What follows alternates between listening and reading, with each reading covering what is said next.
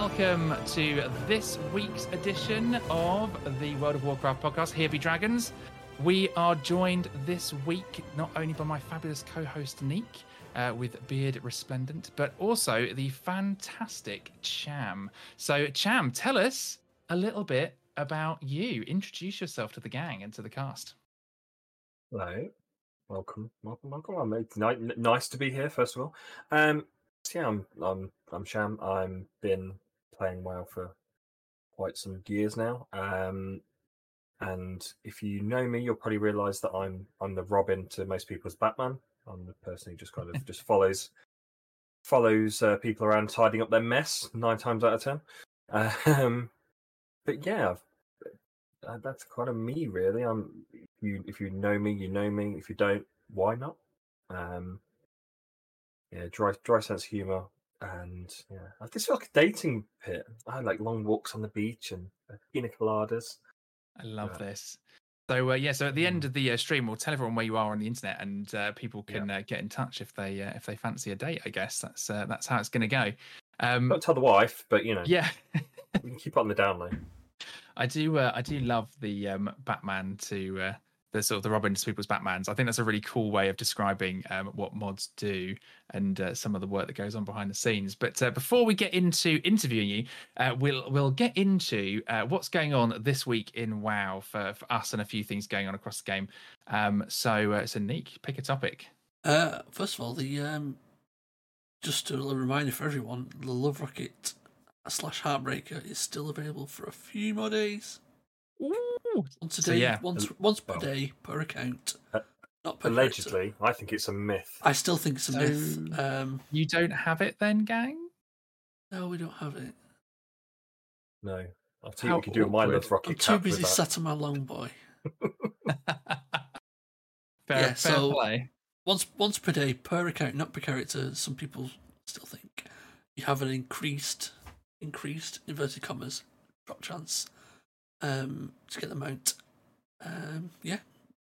After that Wow. first attempt at per day, it goes back to the old drop chance. So It do you want to run it with 40 4,000, characters? wasn't yeah, so um, So people are getting the drop. So it Do, you, does do either of you have a count for how many times you've done it? How many times you've tried? Um, unfortunately, I, I, with Shadowlands swapping over to Dragonflight, I had to reset some add-ons, and uh, Rarity was one of them. Ah, okay. So I lost a lot of randomly some counters. So some mount counts it's kept, some of the others it- it hasn't kept. I don't know why, but but I I used to run Same. it on every character every day, um, for the entire month. So I've been I've got fifty characters, so I add that up for four years. Wow. And are you running it on multiple characters as well, Cham? Or are you just uh, one one a day? I'm just doing the one a day. Um, the way I've kind of treated it is that because I'm doing a lot of completionist content at the minute anyway. hmm Um, I'm kind of just treating it as it was before. Whereas, great, I'm going to run it for the day, and if not, forget it. Great, if not, see you next year. Yeah, that's how Yeah. I'm gonna do it. It's I, like I, yeah, I'm not. I've got. I've got like about twenty odd eligible characters that I can run it on, but for me, it's like it's a nice to have, and we can't use it in the expansion at the minute we are in it anyway. Fair. So it's more of a collectionist thing. Yeah. I suppose um because you only get that additional extra extra drop chance on your first character of the day anyway. It does make sense to not run it on multiple. I, th- I like that they've done that to kind of just sort of be like, well, we're going to give you this extra chance, but we're not going to give it to you across the board, so that you end up feeling that pressure to just run it on God knows how many characters every day. Um, Although, if they did make it a dragonfly mount, Vigor on a love rocket might be a bit terms of service. Yeah, could be. Be kind of fun though for a rocket to be a dragon riding mount. I think. I don't know. I feel like barrel I roll. f- yeah, I feel like they should. Uh, I feel like in future expansions we might get mounts that aren't dragons that have dragon riding. That's that's a hope. Like afterburn and stuff like that. Yeah. So um, the other thing that happened this week in WoW was nerfs to Raszageth. Um, who's doing it? Does it feel different? Is it good? I'm not at Um, yes, it does feel different, but also uh, what happened this past, past reset was we lost Valor cap, so Mhm. people are able to just grind as much Valor as possible. So eye levels are going to shoot up quite significantly as well. So it's a combination between increased eye levels and the nerfs. Um, so it does feel easier, but there is a degree of overgearing it as well because it, it is Yeah. very much a gear check. It's about how much can you do in certain damage windows, and importantly, how much can your healers and your defensives take in those damage windows before you have to. You basically pass or fail because you usually get a dot that just wipes you. It's like Yeah. hundreds of thousands of damage every second. If you don't hit that check, you might survive a bit longer, but you just you're dead already. Um, like I say, personally, I I'm now getting to phase three pretty consistently. Uh, we're still not quite there, but we can gear in another couple of practice. Um, should be should be close. Um, people are starting to learn the mechanics now and not die to sort of. Cause it's a very scripted mechanic. Phase. Yeah. it's very much a pattern. You do this, then you do this, then you do this, then you do this, and then you repeat. And once you Mhm. learn that those steps, it, it, you shouldn't be dying to the mechanics. It's only those very sort of DPS check windows where it really hurts. Yeah. And Cham, have, are you so have you taken advantage of the Valor cap change? I love Mythic Plus. No, no, no. uh, um, so I I haven't really taken advantage of it. No, not yet. I've got, I've got some Valor in the bank. Mhm. Um, just so bit of kind of context. I've been work's been manic the start of this year, um, with training and being away, etc. So I've just not really had that time to be able to commit to gearing and getting M Mm. plus in. Obviously, trying to balance up the family as well. So yeah, it's not really, um, not really been something I've been able to get into. I killed Raz Razzie G on normal, but Yep. not really made any strides in heroic um, as of yet. But yeah, it's been it's been a bit of a weird one to be honest to start with, and I think like Nick says, hitting phase three constantly at that point, you've got most of the mechanics down. It's about fine tuning and knowing where you can pinch that damage in those Yeah. windows to kind of push through. Yeah, and we'll, and we'll get back to uh, the kind of how do you kind of the work life balance of World of Warcraft and stuff when we kind of um, get into uh, the interview proper. But um, the the other thing I sort of wanted to touch on this week is I guess it's kind of like a bit of an unexpected story arc for for me is that I think I may either be a furry or have just decided that I've found my first horde race that kind of hooks me in the same way. this is how we know it's the end of the podcast. We no longer Yeah. talking to each other. Kap is now a filthy horde player. I could, I've I don't know what's happened. It's the it's the most unexpected story arc. I know, right? Like I'm literally drinking out of a For the Alliance mug as we speak. Um, but I didn't know how cute Vulpera were and how great they feel as hunters because of the little flippy jump they do. Like I like you know how I like to bounce around when I'm a BM hunter. So I've just been I've just really I've sort of hooked on it. I hate Orgrimmar still. I think it's miserable.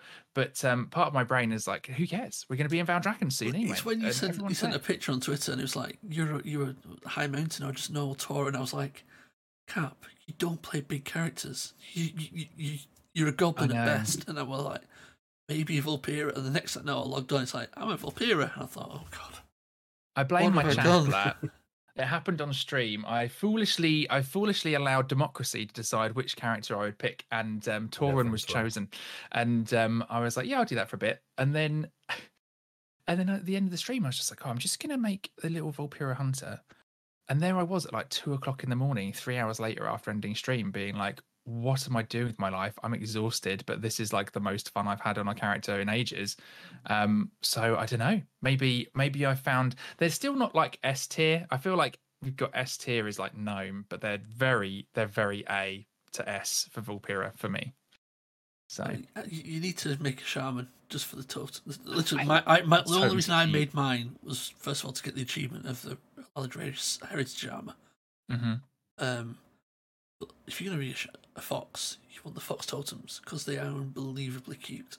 yeah, we were doing um Tol Dagor yesterday, weren't we? And uh, you like you're playing enhancement, but you chucked a totem out, and I literally mid fight stopped, turned around, looked at the totem, and went, "Oh my god, it's so cute. I just couldn't. I, j- it, I'm obsessed. They're so adorable. But I think I've gotten into the head cannon as well.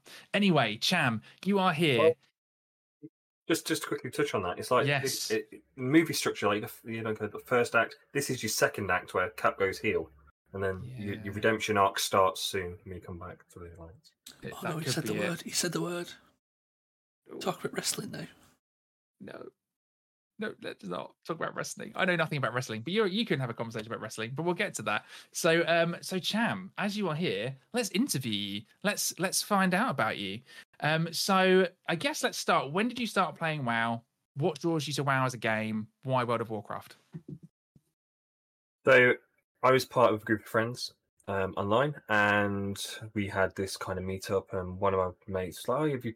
He'd been playing WoW since like it came out. I was a big Diablo two player. I've played the first open beta, and I the whole subscription model put me off. I was obviously younger at the time, didn't have a stable income, so it was like, you know.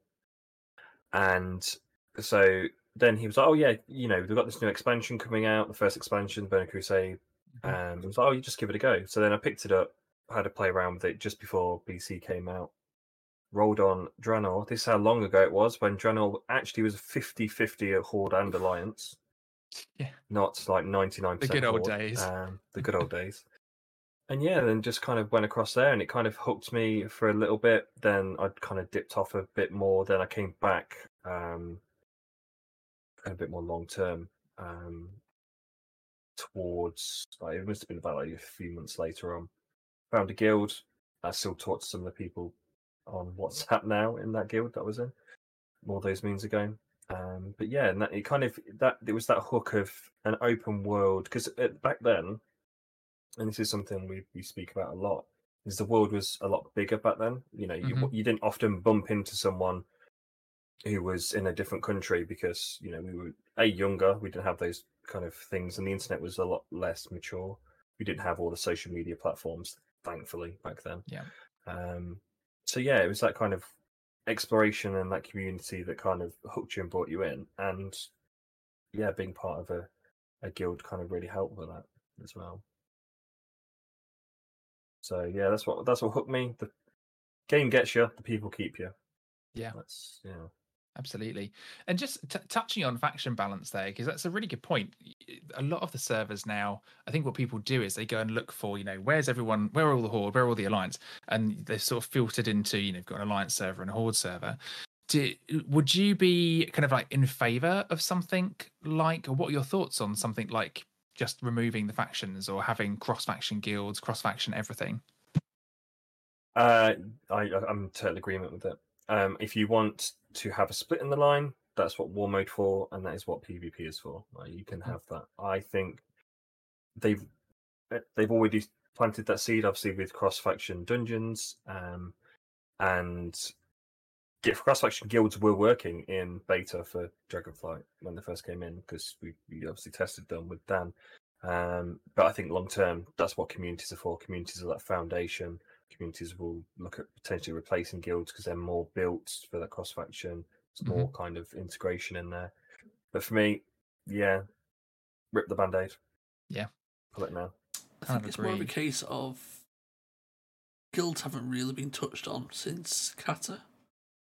Um, and th- they're quite antiquated in what they can do, what they, they are doing, and things like outside programs like Discord and Guilded have taken over a lot of that function.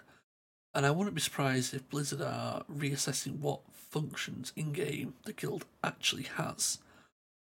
And once they do a, a, larger restructuring of what it can do, I mean, they're always going to push their own internal voice channels, but but like, just don't just give up on that.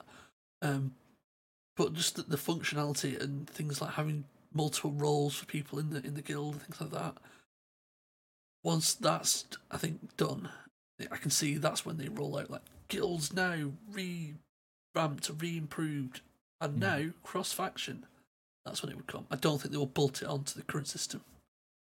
Do we think we're close to that this expansion though, given that it was testable in beta? Uh, no, I think it's more of a 11.0 feature. For me, it feels like a box feature. That's something that would come out with Mhm. the next expansion. um, or maybe a, a point expansion toward like pre-patch something on those Yeah. lines, um, because it seems, as you know, even looking at point seven, a lot of the development work is actually being ploughed right into proper new content. Um, which actually, as players, that's probably what we want. And stuff like cross faction should be more of a box feature for the next expansion. Yeah, fair. Yeah, I'm inclined. I'm inclined to agree there. I think it's it's it could be such a massive thing that it would it almost seems it would seem silly to bury it in a um a point patch, wouldn't it? Really, and and make more of a thing of it, uh, sort of bring it as a core feature of sort of what's coming next in the story. And I suppose it probably would benefit from a bit of story lead in as well. Um, so I wanted to ask what it's like being a mod for a uh, for a famous content creator. You touched on the kind of uh, Robin to uh, to other folks Batman, and um, of course we all know Mr. GM. Um, what's it like? Um, it's no real different than being a viewer, to be honest. You just have um, extra, not responsibility, but Mhm. and, and everyone kind of treats it slightly differently. But that's the beauty of it. So for me, it's I'm there just to check in with him, make sure he's okay. Um, go k- kind of keep him on track if I can with any like sponsorships coming through, make sure he's keeping on top of that, and then just day to day modding that everyone else does. It, it's I, I don't just mod for Dan, I mod for um, other channels as well, like Wochi. And to be honest, it's no different than than Wochi. Yeah, I take a different kind of approach behind the scenes with Dan because you know he's got a lot on his plate. He sings, a, he writes a theme tune, sings a theme tune. He, you know, Yeah, records a theme tune.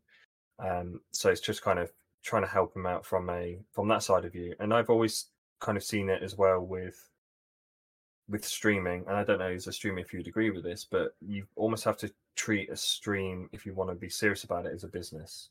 yes, Um, and yeah, you can have it as a hobby if you're not, you know, if you if you just want to pop out the stream like I do here and there. But for obviously with Dan, he this is his livelihood. This is what goes to it. So I it has kind of that for me, and the way I take it has that sense of responsibility there that I'm there to kind of help protect his brand to a degree and advise where I can do from my own the real world jam. Yeah. nearly doxed myself. Um, not that everyone knows my name anyway, but um, yeah, it's one it's one of them. It's it's no real different than anything else. But I think the key is as well is have a balance of mods. Have someone who you can have an ear to, and you know, I've been I've been mods for people, or I've been in different um, channels and different areas where they're just surrounded by people who want to say yes, and the the challenge with that is you know you wouldn't do that in business you'd have people there who would give you advice and you could take the the right plan of attack on there not just oh yeah you're wonderful you're great that that's wonderful but no, there's no there's no there's no there's no growth there's no, growth there, no yeah. construction there There are some people who who have the, that mod privilege, and it's worn purely as a, a VIP badge, and it's nothing's nothing's done. Nothing, no action is taken at the time, and it's and that's fine. But those people aren't really benefiting the stream or the streamer. Just your your chances are it's Yeah. something you give to your friends when you're just first starting out, and then when you grow bigger, it's like actually need someone who actually does something or knows something. Yeah. because you, you you you you can have a s- like you could, you could be like technical mods, a mod who does all the background stuff and all the the camera and the OBS and all that setup, but it actually it's, it's not very good at the interacting with the chat. But that's fine. But they have their role within the the structure as long as someone else elsewhere is doing the other functions. yeah the way the way i see day-to-day modding is that i'm there to to ban any naughty words that i can't use on this podcast You come in. Um, make sure that chat isn't getting too embroiled in controversial subjects. Yeah. Um, because there's plenty of them going around right now. yeah, sure Um, are. Yeah, and it's just making sure that they're keeping within like I, I, I kind of know what Dan's comfortable with, and if something comes in that's a bit too a bit too spicy, and it's a going to lead lead him down a rabbit hole that's not going to be beneficial for him, Mm, or it's just going to chat's then going to just get whip themselves up into a rage. That's where you have to, as a mod, kind of like right, right, children, it's now time to um, now time to stop arguing, get out the sandpit, Um, and then it's just the background stuff like setting up commands, making sure Yeah. that block terms are there, or doing the auto mod stuff. But Nick's absolutely right. You know, as a someone with a lower con- consecutive view account, most people mod themselves and they have mods as, as like VIP badges, which is absolutely fine. Mm. You know, you don't really need six mods to to to mod a you know 20 30 person channel Definitely, and I, I think I, mean, I would say as a streamer, I, I completely concur with that. It's certainly the folks that I've got as mods, people I absolutely trust to know my brand and where I'm at and, and mod appropriately if, if they're there. Um, but I'm certainly, you know, no expectation of folks to be there. And, and obviously, uh, I mean, both of you have this perspective of modding for larger streamers. So, you know, how responsible do you both feel in terms of supporting that streamer's mental health and well-being? Because that's something I wanted to kind of consider this morning. So I'll start, Nick. What, what about you? Obviously, I, I personally for a big streamer. it is quite important just to because you are looking out for them because sometimes in the moment it's not always in their best interest to Mhm. interact with a comment or touch on a subject. And sometimes sometimes even if they're going like a really long stream sometimes you have to say to them look maybe take a break just Yeah, you're going like you can go in 8 10 12 hours just for your own safety to go and take a bathroom break or grab a drink. Just like look, look out for yourself because if you get burnt out it, it's not going to help the stream in the long term because you'll miss the next day or because i think streaming is about a consistent schedule and you need to alter that as much as you can so you need to yourself mentally and physically able to do that where you can. And you sometimes they don't have to follow your advice as a mod but it's it, you have to be there t- to jump in and say are you okay? Do you need anything?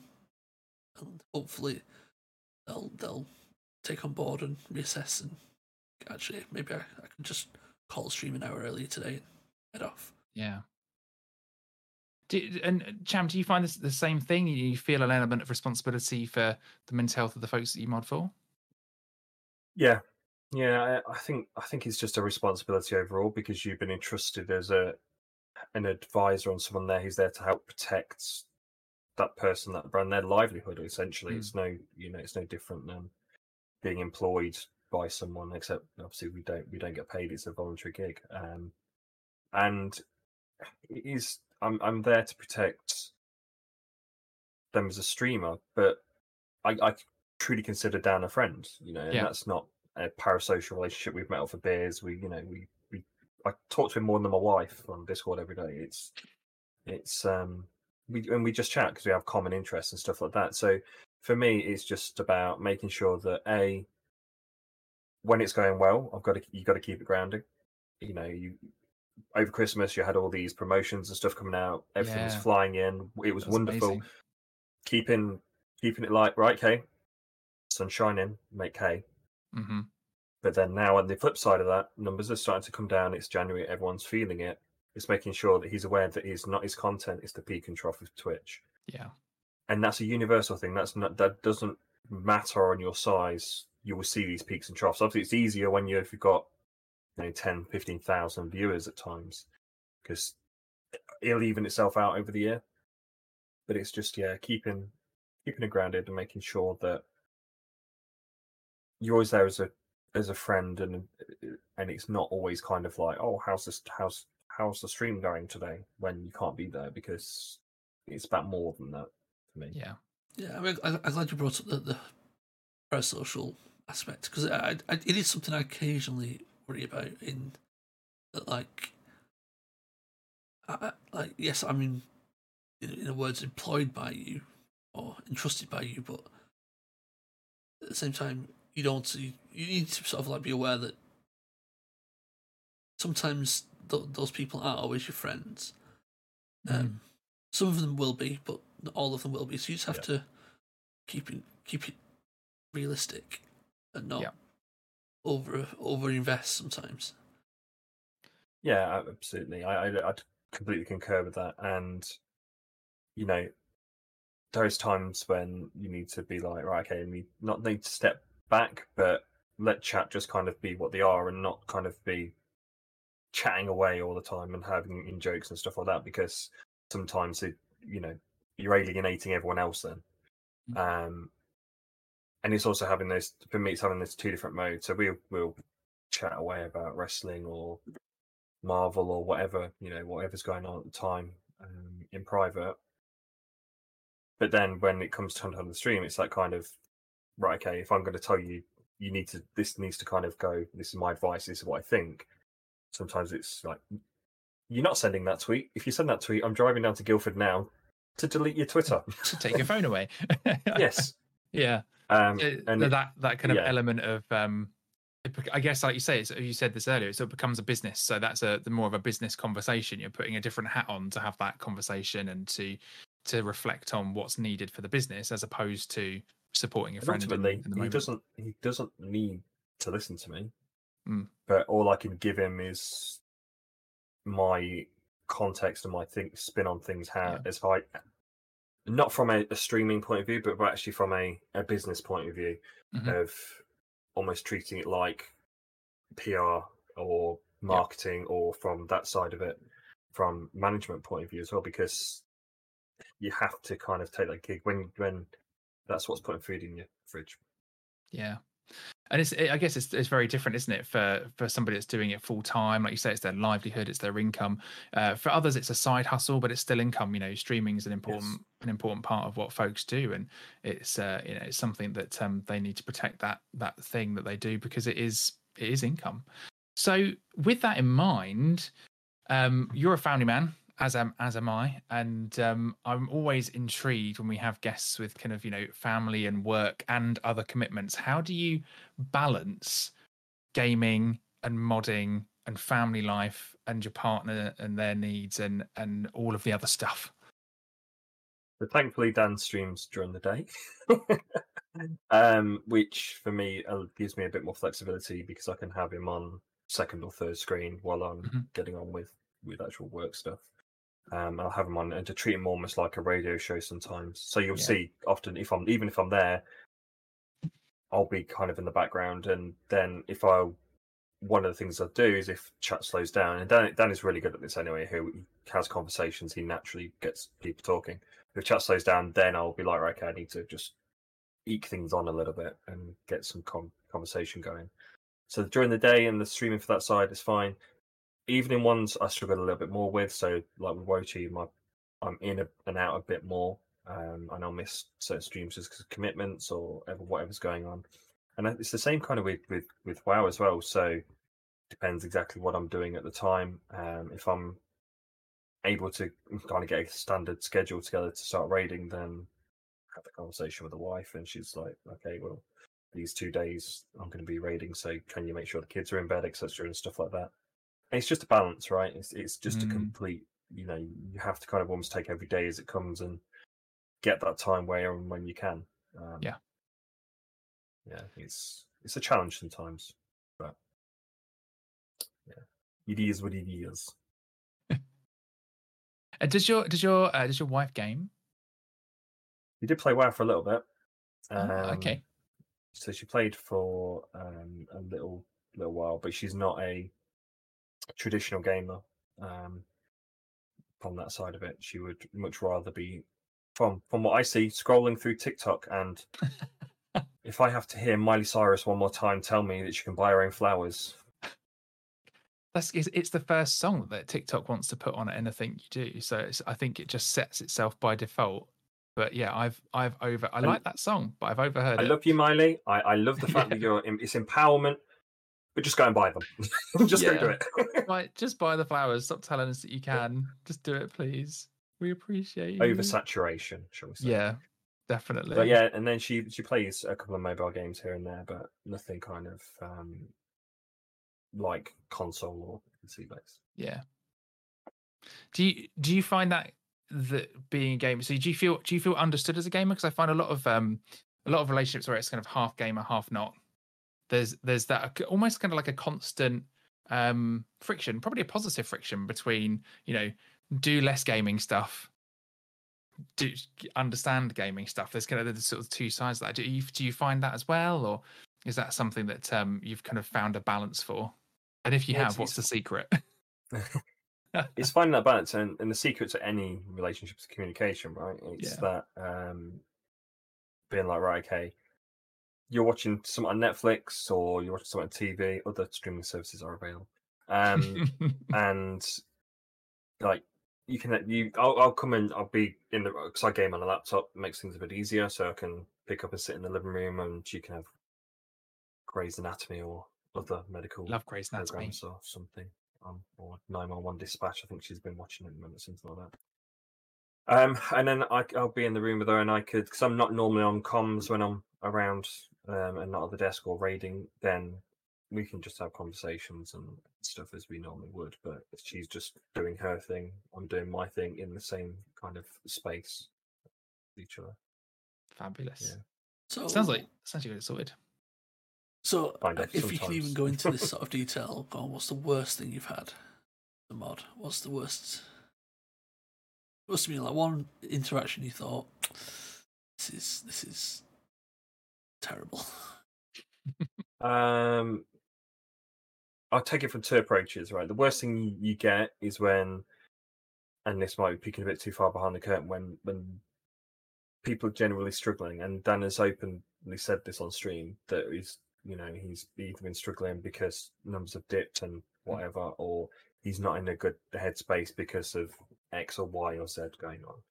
Um, so it's quite hard as a friend, and yeah, again, I do treat him as a friend sometimes to see him in that position and how you can, you know, as anyone would with any of their friends, right? You know, they've come and said your job's and work's crap right now, and uh, you know, do you want to go for a beer or whatever? And obviously, it's a bit far to travel just for a beer. But yeah, that's that's and that's one of the worst side of it from that that side. The other worst side of it is when you've got someone who is, becomes part of the the community and the wider side of it, because you're going to get people who are, are raging teapots coming all the time, Yeah. um, and they're just random people. But when you've got someone who's part of the community and who's been a regular in the chat for a while, and then you know they they they, they start their uh, their heel turn, it's like right, okay, uh, you've got to yeah, got to sit on the timeout bench now, um, and then they start getting a bit more. It gets goes down the rabbit hole, and you know it's sad to see someone go from the community, but It's for the Yeah. best overall. it's for the best. Yeah. yeah. I think um I laugh because it, you know it's something I, I imagine pretty much every single guild master, streamer, anyone that's been kind of doing that for a long time, anyone running a community has probably unfortunately seen that happen. And um it's one of those things, isn't it? You have to think about the uh, the community in the longer term. this But, is uh, this is one thing you have to realize as well that ultimately we're we're communicating normally with pieces of text you know you don't understand the person behind that in real Yeah. life you don't understand the nuance it's easier to kind of you know not say anyone's opinion's wrong or right because everything's contextual right to their their current situation and their upbringing and their values Mhm. but you don't understand that as someone and then all of a sudden you have this kind of avalanche come in. It's difficult to then understand that and also realize that you have that in there. To start with that one person starts it and you've got four or five and six and it starts to snowball if you allow one person to kind of sidestep things. So yeah having to cut people off is a bit unfortunate. C'est. On the flip side of that, what's the best part of being a mod? What are the great things that have happened? uh, being drunk at PreachCon with Dan and Kirsten, and that was that was pretty good. That was very, very yes, very, very, very drunk. Um, very good, very nice. That's Um, the first time yeah, we met.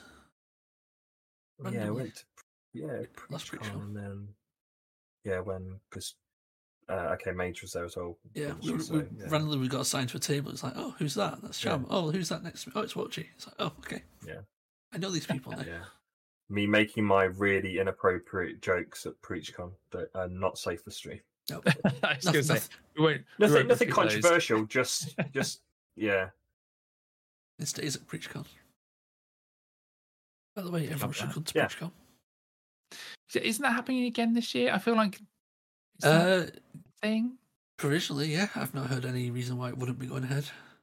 That's what I think. I, I I've heard some half-hearted rumours that he wants to do it in Spain, but I don't think that's realistic. Be warm though. That's, I think the reason why he wants to do it because you know Manchester prone to rain. Yeah, fair. You probably get to get to some nicer off like time off around it in Spain than you would in uh, in Manchester. I But guess. yeah, realistic, I think it'll be around the similar time in in the similar area. I would have thought. Yeah. We were down in we were down in Murcia in Spain in November, and it was lovely down there and really cheap. So I can highly recommend. Or maybe PreachCon in Spain's looking up then. That's a that's a possibility. So um let's get on to to Dragonflight, maybe. Um what what do you think is happening next? Where are we headed next in Dragonflight? Well, hopefully, small expedition shovels can stack in higher than one. Oh. That'd be nice. That, that's the biggest change I need right now. no, no. But I have to keep going back. you hit rank twenty five, you buy one that never runs out. It's a shovel. Yeah, Why is it it's just a shovel. Yeah. That'd be great. What are these shovels made of that I can only dig five times with them? That's not sustainable. And then it costs fifteen. So what's the? Yeah. Anyway, um, I think we'll just work our way through the through the uh, proto kind of drakes um, and go through there and almost treat it controversially a bit like Warlords of Draenor because obviously they're now Mm. loose, and then we'll work through kind of either a patch or raid or maybe dungeon level through them all. Um, and then I can't see anything but Galakrond as the big bad at the end of this one. And then, yeah. Yeah, so I'm trying to avoid as much PTR story as I can. So maybe I'm it's already been announced, but if the next next patch is going to be underground with Iridikron, Mm, it feels like please. they're, jumping in the first patch to the end boss that's been set up so far. So yeah, they're going to have to have something else beyond that in point two, potentially point three. So They say there's nothing. eh, They, Blizzard have actually been really quite good with some of the story stuff. That a lot of it's been encrypted on PTR. There's not really been a lot of that Yeah. that's kind of got leaked. Um, I, I think like the the first time we saw the cinematic, I might be wrong with this. But I thought the cinematic was the first time we saw that was actually after the first kill. It wasn't uh, data mine before It was very close, wasn't it? Yeah, u- usually, um, Squishy from my head literally gets a normal group together of absolute Blasts mythic it, play and blast normal just to get to that first cinematic, and it's out within like two hours of the raid starting. That's, that's what they do. But That's good yeah, though, from, isn't it? so I think from a story point of view, that's that's maybe where we're going. Who knows, really, at this point of view? Um, and then we'll see kind of where we go from there. Um, further downstream, I think from a systems point of view, I I like that they're putting kind of temporary systems in, whereas before we'd have these overarching kind of build up, rather than going in there with a sledgehammer and nerfing the content to the ground. And they're giving us this little bit extra power to kind of build things up. So, you know, the, the gems in the Yeah, ring. I'm, I'm, glad people have been a bit more tempered in the response to the rings because I think a lot of people first came out and said, "Oh, it's borrowed power, it's Gods I of domination! yeah," and it's like people like actually went, "Yeah, but it's like ten point oh seven. You, if you don't kill in the raid by now, then it's not really that much about borrowed power." And they got Yeah. to two, was it two, four two four, which will be like L- LFR gear by the next patch. It's not power. It's just like here, here's a fun little like Torghasty event I think dungeon thing to go and play around and have fun with some weird fun powers. Like, so what? I can't remember what the raid was. I want. I don't. But there was a stacking debuff every week that increased the bosses. I think it was like a couple of five percent or whatever over a period of time. It was like a ongoing nerf every reset until that Yeah, point. I vaguely remember that as well. When was that? I can't remember what it was. I I want it. I my gut says ICC, but I don't know if it was.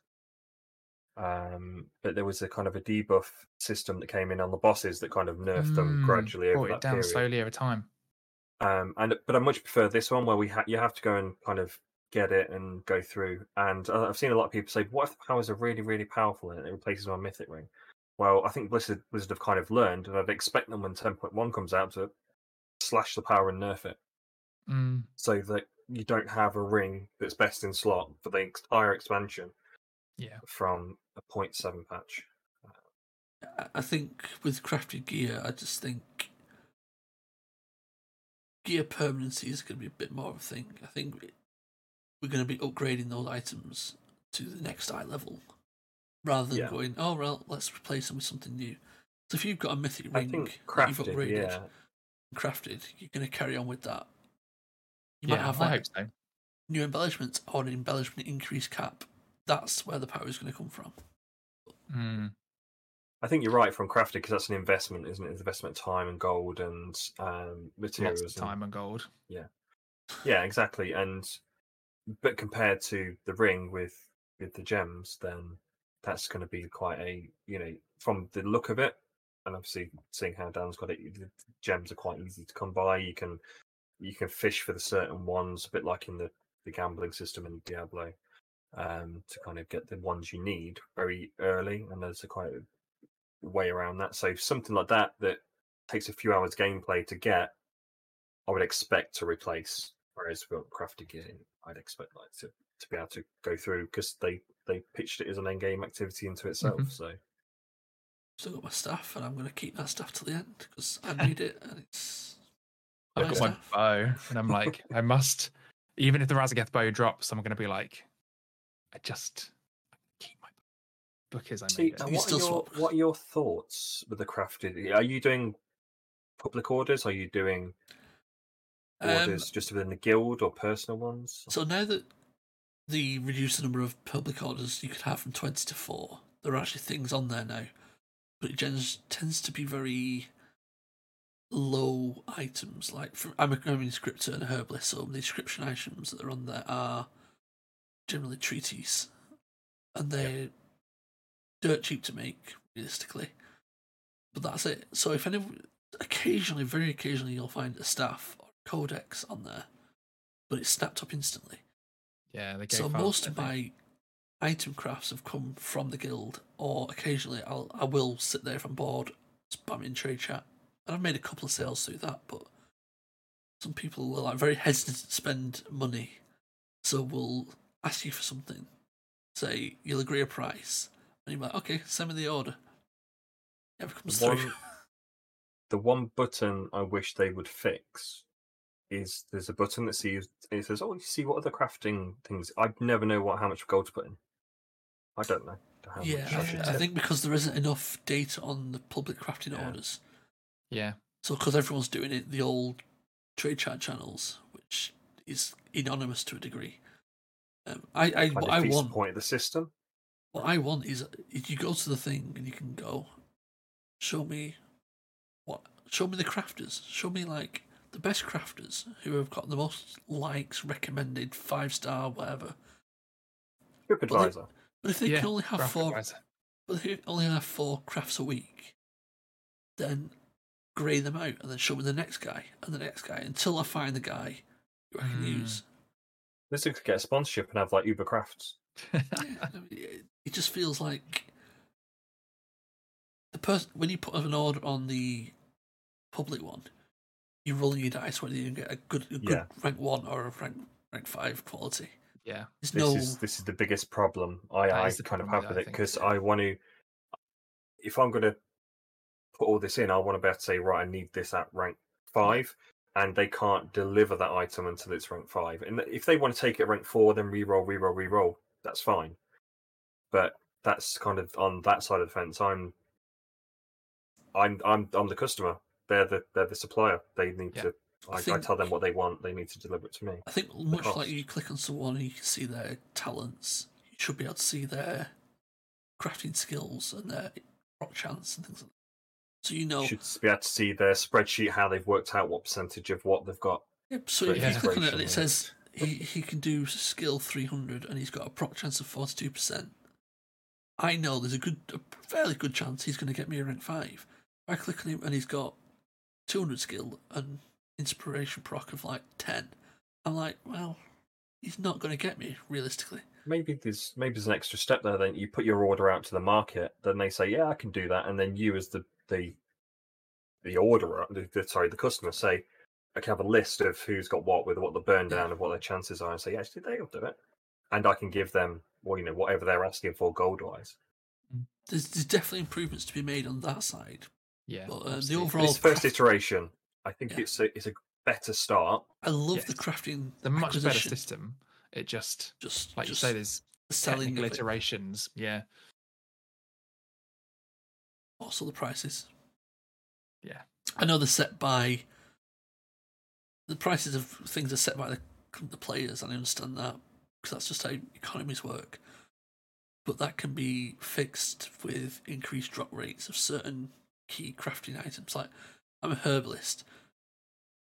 You can farm and you'll you'll you can farm for an hour and get like such a small amount of writhebark Mm, that it's almost yeah you can't craft anything with it because it's like you craft one thing it's like oh that's all my crafting gone because I've used it all I always feel like that's herbalists one should have like a little garden they can access where they can grow a few herbs every day. well Like there are some like the weird little in Muck. things with herbalism like if you go to the crafter guy once a day uh, once an hour you can plant a flower that Oh yeah. does nothing it's, Yeah. Doesn't seem to do anything though. and then just above like a the bank there's like a giant plant and I think I think there's a secret there or something I've not quite discovered. Where I think if you got ten herbalists, you could do something. But when you click it, it says it gives you a buff, and it mentions he wants like lots of buffs, but you have a cooldown, so you can't rebuff him. So I think you need like lots of people to do it, and it'll do something. It might be completely nothing. you know, like flavour spawn of- something or Yeah, but it's To the just like, wow! there's little things in there that people haven't quite. I'm always on the secret Discord looking for something. Mm, For example, do you remember when in uh, PTR and early release, um, people found that there's a just off the coast is like a pool of gold with like N'Zoth eggs and tentacles coming off it. yes. That's not there anymore. It's now an Easter egg. What everyone needs to do is need to go and tweet N'Zoth on Twitter and ask him where his eggs and tentacles Yeah. have gone. Where's- Gold's still there, but it's an? Easter egg, and I think, yeah, I just think I just love the idea that a dev's gone in there, and go, oh, they like Easter egg hunting, do they? There's an Easter egg. Love it. Or yeah, maybe, or maybe it was just a reused asset that. Uh, yeah, I think it was a then reused asset. 'cause I think it was in just off the coast of BFA as well. This is how conspiracy theories start. It is. yes, definitely. So um it's it's been great having you, Cham. But let's shall we get to the news and then we can uh, then we can wrap Yeah. up. So we're running running short on times. There's a few things that um have happened across the course of this week. Most notably, the MDI, um, the Mythic Dungeon Invitational of 2023 has started. It's commenced. Are either of you watching it? I haven't watched yet, but I will be, so I can learn how to be shouted at by pugs in keys for not doing the MDI routes. And and if you're meta or not, right? I'm I'm never meta. no, never met. Her. I was meta in Never season meta. four last season, but not this. No. That was before you became a traitor and ditched the mage to be a warlock, right? Oh, Controversy.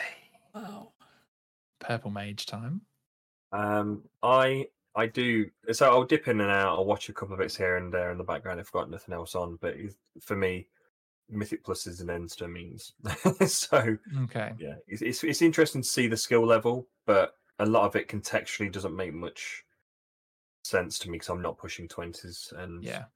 seeing what actually the plays they're doing is great. I don't know. Yeah, because- MDI is very much like not Mythic Plus. Uh, What they what they're doing is very very high skill, Niche. Yeah. ri- Yeah. rigorously rigorously practiced to the nth degree. You're not going to get that in your pugs. You're not even going to get it in your guild groups realistically, unless you are very very high skilled. But You're not going to get that in pugs. You're no, no. no. Hunter Lover 69, 420 in, in my pug Yeah. said that actually this is what we should be doing.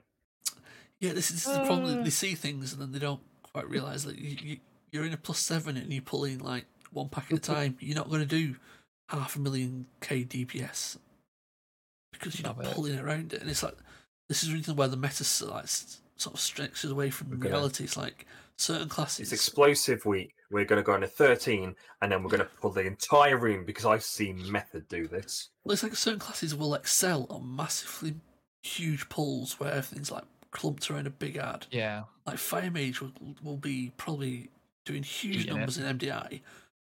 And then you'll come back and they'll be like, oh, we'll have to get Fire Mages to do our plus 16 weekly. And then they'll be like, average damage. They'd be like, why are you not doing it? You must be trash booted. Oh, no. I saw online that you should be doing at least 4,600 million damage, and you're not doing that, so I'm going to deplete this key. Yeah. No. Do you, do you think it? I mean, obviously, it does have an effect on some folks. Do you think MDI has that effect kind of on the on the broader community? Do you think it kind of works its way down to pugs where people develop that false expectation that you know this is how we do a key? It's very much. so. it's very much like trickle down. It's like somebody somewhere will watch these videos and try to reproduce it, and then they'll, they'll, Hmm. they'll try and do it in a pug, and then that pug will see it, not understand why they're doing it, but they'll think, well, that's we did it in that key and it worked, so they'll do it elsewhere, and then it'll just slowly work its down to everyone. Everyone will become this is the accepted way of doing it. And But does that kind of feed into the whole thing as well? We see everywhere kind of with the rating side of it, and that where you'll look online. Oh, these are the these are the highest performing classes for the raid this week. Mhm. it's Yeah, exactly the same. They don't understand the data underneath that is the top five percent of players on Mythic. You're talking about a completely different skill there. That's like me going out in the car and saying, "Well, yeah, well, Lewis Hamilton can get to the shops in about you know ten seconds, so I should be able to do it in my in my Peugeot." That's it doesn't work. Like that. There's, there's a lack of understanding of context and data. Um, the, Yeah. the tier list for raiding is, is the worst because, like, Mhm. first of all, at the beginning of those data, you're dealing with classes with different gear setups. They haven't hit certain classes um, Yep. gear. Like, they haven't yeah. optimized yet. They're still gearing up. yeah, and then later on you've got buffs and nerfs coming in there and then you've got different damage profiles so like if a- boss has got lots of downtime between bosses certain classes are going to benefit and some are going to lose out. And it's like yeah, and as people gear up boss kill times become lower. So if you don't have as many burst windows as you previously did you'll do less damage.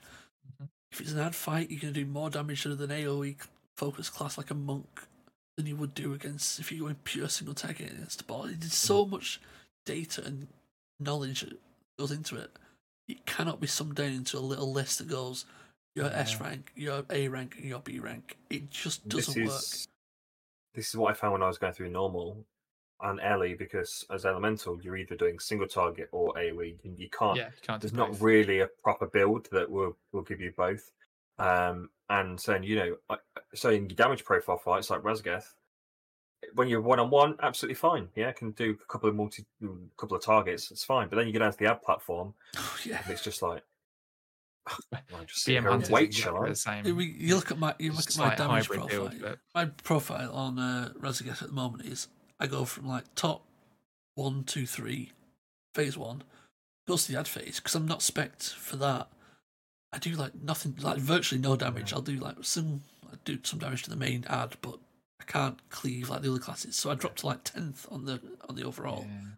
Then we go back to the main Go, platform, chain and I lightning, start chain lightning, earthquake. Oh, you've moved. Yeah. Great. So then you go back to the boss and you start moving up again. So it's like, but it's the same. Like, if we didn't have those different profiles, we wouldn't have, we won't get through the uh, the first phase. And if we didn't have Like the if you people play doing the big football, AOE, you need a goalkeeper. Your goalkeeper's not going to score Yeah. goals. Yeah. About the team effort, right? so it is. It is. It's, uh, does the team get through the boss? Because if everyone's doing their job, it doesn't matter who's top because you've killed the boss. Parsing exactly. is parsing for number one is something you do when you're farming. When you're in progression, everyone just has a job and they need to do it to the best of their ability. And Yeah, I agree. The only, the only one thing I would say is if you are looking to improve, then parses can be useful if you look at your own bracket in the last two weeks. Yeah. That's like, the only time look- I would yeah, looking defend, at looking at parses is useful, but looking at parses to get parses, I think is it's just ego, and it's like, that top one percent. There's trickery afoot. Yeah. well, th- they are removing PI more and more because I, I, in normal I got a rank, pretty high rank, and then I looked at it and it was like, your rank has been disqualified because you had too many PIs. Too many like, PIs, oh. you're out. Yeah, and I think I had four PIs, and I think now they had a little. Get out um, of here. I think it's down if you get one PI, you're okay, but any more than one, you're just um, greedy. you, It goes like you're, gold, you're doesn't it? It says yeah, this is at risk. Yeah. so yeah, PI has always been a problem, but PI is also incredibly fun. So I would rather don't have fun. Never get it. That's true. Maybe you should have maybe it should have a debuff so you can only have it once. There you go. Yeah, true. I've I've just fixed PI. And then it would just be like Shadow Priest top of the meters all the time. yeah. But then, fair. actually, on this mythic fight, we need all seven of them on this boss to get past it. everybody That that'll be the argument. We have to. There'll be, we there'll be have to. something. Something for the people that talk like that. Hello. Let's put it all all, all our PIs on the uh, on the prot warrior because they're doing the most damage. Oh dear. So um there's a couple other couple of other news items uh to touch on. One um important one uh this week you probably have been kind of aware in the news uh that uh, there were huge earthquakes in Turkey uh, uh, Turkey Turkey and Turkey. I've just I've just blended the two, the two places, Turkey and Syria, um, and there is an earthquake relief campaign happening. So Raider IO, Warcraft Logs, and Raidbot and Liquid Women in WoW uh, or Women in Warcraft are joining forces to raise money to help relief efforts for earthquake victims uh, in both Turkey and northern Syria. So the first $1,000 donated, and we'll pop a link if people do want to donate into the show uh, kind of comments on YouTube, um, is going to uh, allow folks that donate that first 1,000 to have the uh, Tiltify amount donated uh, be Titan Forged. That is uh, matched by each of the four sponsoring communities. So that means for the first 1,000 donated, when you donate $1, each of the four participating organizations are going to match it, turning your $1 into a $5 donation. Um, so if you did want to support uh, folks out there uh, in Turkey and Syria right now who are really, really struggling, it's um, pretty grim uh, if you watch the news. Um, there's a way to do that as part of the WoW community and also have those fantastic um, community organizations support those donations. And then I guess the uh, the other thing that happened this week. Can I um, just what? yeah, sorry, jump in. Go No, no, jump in. One of them jump ins. Um, so as well, we are obviously in a cost of living crisis. Not everyone can donate financially. However, there is other things you can do to support this as well. We went through Mhm. something similar with Ukraine at war. Um, there, you know, go and f- have a look through your cupboards. Are there any old blankets or any old sleeping bags? Anything that's just rotting away in the back of the cupboard that you can go out? Any old clothes? There's donation places that will help out there, and then we'll get that, them out there too. Those affected because uh, right out there, right now, there's no clean water, there's no shelter, and stuff like this is crucial. Time, you can absolutely. put time to sorting centres. Just have a look around locally, what's around for you. If you can't financially donate, you know, then there are other methods out there that you can do as well. Definitely. And i guess it's probably worth saying as well you know check out those organizations check out those communities get on twitter get on twitch get on you know insta tiktok youtube all of those places where raider io warcraft logs raid bots uh, and liquid women wellcraft have content and um, you know just boost that signal boost that content. You know liking something retweeting something is a huge help. So you know make sure you're following those communities and uh, and getting the message out there even if you're not able to contribute because that's really really important.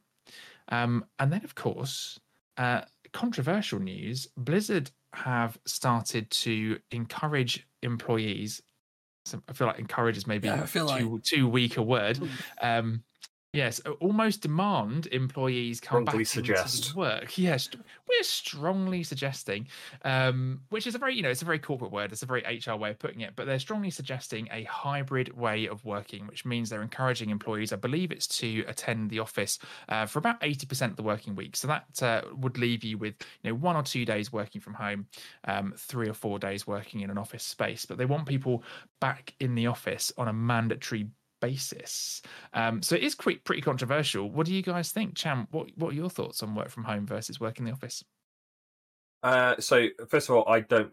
So I don't understand. I don't know Blizzard's position. I don't know their business um, decision to, to do this. I don't know why they're doing it. So I can't comment on Blizzard's um, or Activision's decision um, Yeah. directly. However, for myself, I until COVID hit, I was primarily office based. COVID hit, we then went remote, and we've never looked back. In fact, to the point that we've kind of said, look, if we, we're not going back to the office. We'll go in there for meetings and stuff like that with the quality of life and the work balance. Um, so yeah, for for it to be kind of mandated down again without knowing the context is is a bit harsh, especially for roles that are non typical to kind of be in the office. And we've survived this far. They've made an expansion and you know what or, that have done post Shadowlands under COVID as well Yeah. with the development cycle. The next expansions under this current development cycle.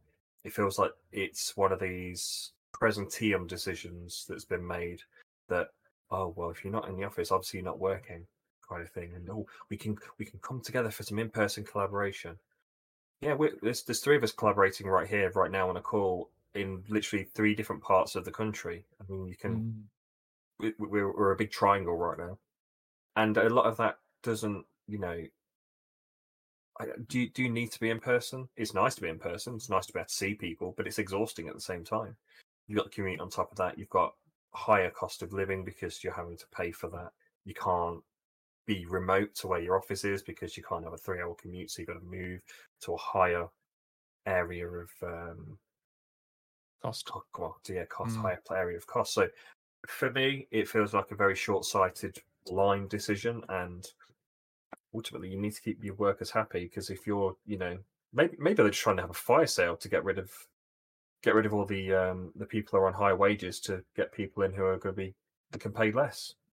I don't know. I, I, It's a yeah. fair point. Yeah, it's, again, it's a what, what's kind of motivated the decision, I guess, and um, certainly we can't comment on uh, on Blizzard Activision's decision um, in the background, but it's uh, it's interesting to uh, to think about kind of you know how we how we work and the work's been the work quality that we're seeing on the on the surface of things is fantastic. So um, hopefully it's something's working. So why change? I guess, but uh, Feels you- like you- everything's just got its rhythm. Now it's Yeah. like, now let's change Nope. it again. So But, I, I mean, I personally, you work in an office, right? So well, I, I work hybrid. So I I'm two Yeah. days in the office, uh, two days at Mhm. home, two, three days in the office. Um,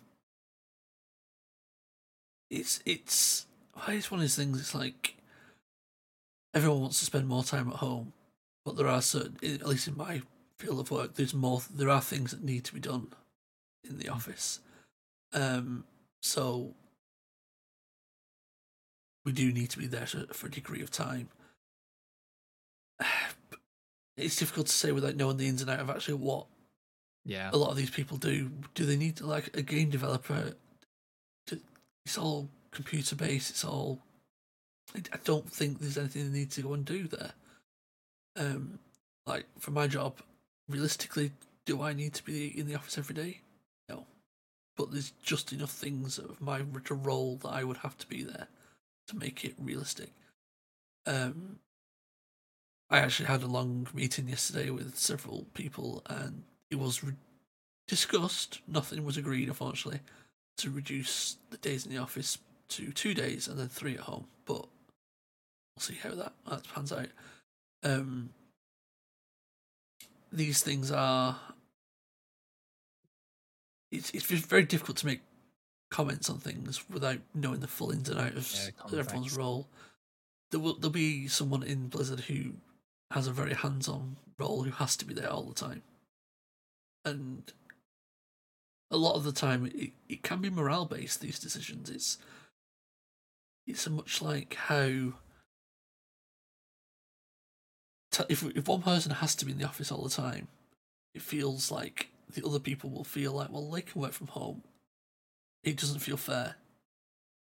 So I think sometimes decisions are made to try and be fair to all that'll end up being a bit meh to everyone.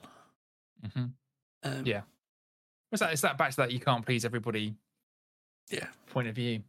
There, there are other issues that obviously this was a this all came up in a meeting with Blizzard, and there are other issues which are a bit more cut and dry. For example, the the I think it's called stack quotas, um, where they have to give a certain percentage of workers a bad review on their impl- in, work, working performance, regardless of how their performance actually is, because they have to have say twenty percent overperforming.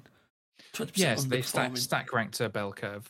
Yeah, That's, that's very common corporate practice. that led to one of the senior classic guys leaving in protest because he was like, Yeah. I, I don't want to tell my workers that they're doing a bad job when they are doing an amazing job. Yeah. Um, and I think that's one of the current things that Sure really. I think that's one of the. I think hybrid working will get the headlines, but I think things like that are what probably annoys the workers more often. Quite possibly, yeah, because Um, it feels it feels like a difficult system to understand and to relay. And certainly in, in leadership roles I've done in the past, and even now, it's a it's a complex system to to understand that you know your your stack ranking. So you're going to look at an overall group of say ten people's work, and someone's at the bottom, someone's at the top. This doesn't mean the person at the bottom's bad. Just means that they're not at the top. It just depends what they do with that information, right? If it Yeah. if then if it has financial implications, then yeah. and it and it would do you know something like that would then be used to dictate bonus or dictate salary and review and and things like that i think it's just um it's when it's when you arbitrarily then have to put the bottom people at the bottom. So you could say in that stack rank that there's good stuff there but there's some people that you know are good and then others are high and then outstanding you know. Um as long as you're okay not to put anyone at the bottom.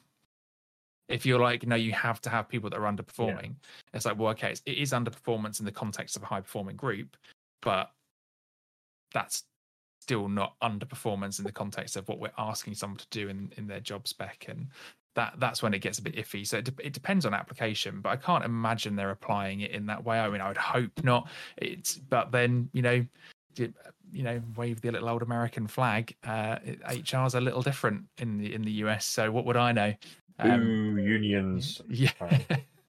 Well, so yeah. uh, yeah, who who knows how that's going to turn out? But um, it's interesting, though, isn't it? It's it's an interesting time, and it, and it, it feels like a shame that um, Blizzard have got to this point of like great content, regular content, everything seems to be stable and good and heading in the right direction, and now they've unfortunately had one of these, um, you know, in common um, corporate reviews, I guess, where they're like, okay, this is this is how we're going to now move forward in the post COVID era. Um, I think what is encouraging is though is, is. that prior to the, the scandal of 2021, would these people have come out in quite a vocal way about these changes? Mm. And I think possibly not. one of the few good things of that scandal is that the devs who are there now are more willing to stand up and say, this isn't right. Yeah. You, you can't be doing this. Um, Yeah, and that's that's change from within as well. There's a cultural shift in Yeah. there, which is what we all wanted to see, right? We wanted to see more empowerment and make sure that none of the stuff in the past is going on again. So that's kind of yes, good to see. Absolutely. So, um, that's it. That's all we've got time for, gang. Uh, let's bring it to a close. Cham, tell us where we can find you across the internet. How can people find out more about you? Uh, Noel, I'll be banning you in chats, so you'll find me around in many many Twitch chats there throughout the day. Um, but primarily, you can get me on Twitter at at macho underscore sham. Oh yeah. Nice. Thanks for thanks for hanging out and thanks for great conversations today. Neek, where can we find Pleasure. you across the internet? Oh, I'm here, there, and everywhere in all different forms of Neek two three two three on Twitter, Neek underscore twenty three on Twitch, and I'm I'm I'm always around, watching, Love that. Taking Just it all in. watch. Serving. Neek, Neek bringing in the sinister at the end of the podcast there. I'm always Look, watching. Keep- Keep you on your toes. watching you, Wazowski. Always watching. Um, and uh, I have been the Kap Fantastic. You can find me across the internet at the Kap Fantastic on TikTok, Insta, Twitter, all the usual places, and of course YouTube and Twitch. Um, please don't forget as well, I have a massive charity event this time next Saturday. We will be in the midst of my first charity stream in support of Stonewall Housing for LGBT History Month. Uh, they are a charity that support queer folks that are um, in unsecure housing and need to be in a safe place, uh, or perhaps even worse, homeless. Um, and uh, they are fan flipping tastic. They are a not for profit. There's only 17 people on their team. Every penny donated in that stream will go to them. But even if you cannot be there to donate because of the cost of living crisis that we are in right this very moment, as we said earlier in the stream, please just signal boost on Twitch, on Twitter, on YouTube, all the places. Um, just you know, keep sharing those things, keep liking those things, get the message out, uh, and that would be fantastic. And that is me. So thanks for joining us, gang. Have a fantastic week, and we'll see you next time. Later. Bye.